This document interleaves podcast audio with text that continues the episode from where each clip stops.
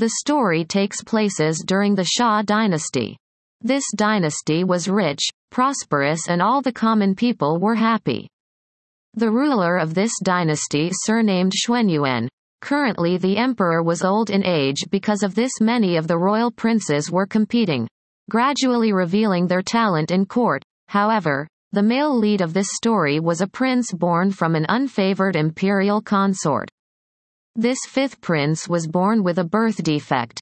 His birth mother who was only a palace maid left behind a child unfavored by both the emperor and empress dowager. Because of this at the age of 16, when he was a young adult, the fifth prince Xuanyuan Qing immediately left the royal palace and moved to a separate residence bestowed by the emperor. Until two years later, the fifth prince reached marriageable age but there was no one that would be willing to marry their daughter to a prince that was disabled and unfavored. In August of that year, the fifth prince suddenly developed a serious illness, an imperial priest consulted his illness and requested to find a female maiden that fate cancelled out his unluckiness. And the person that had this matching fate with the fifth prince was actually the daughter of the imperial censor.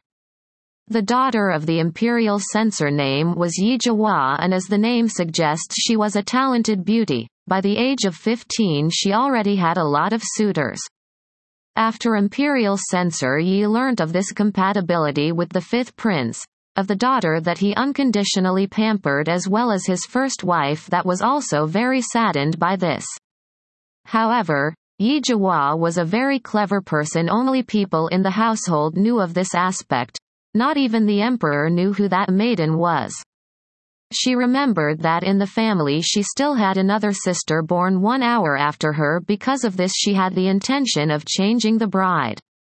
Although the fifth prince was not favored but in the end, he was still a part of the royal family, they could not hide from this marriage but instead, if they took the initiative to hand over the maiden they would be praised by the emperor. Moreover, Yi Jihua knows that this sister of her was a timid and weak person. This type of person that had no talent or virtue could not be married to any good family in the future. As an elder sister, that did this kind of deed she thought that she was very benevolent. This is a very good thing. Therefore, after imperial censor Yi had a disgust with the family, he decided to f.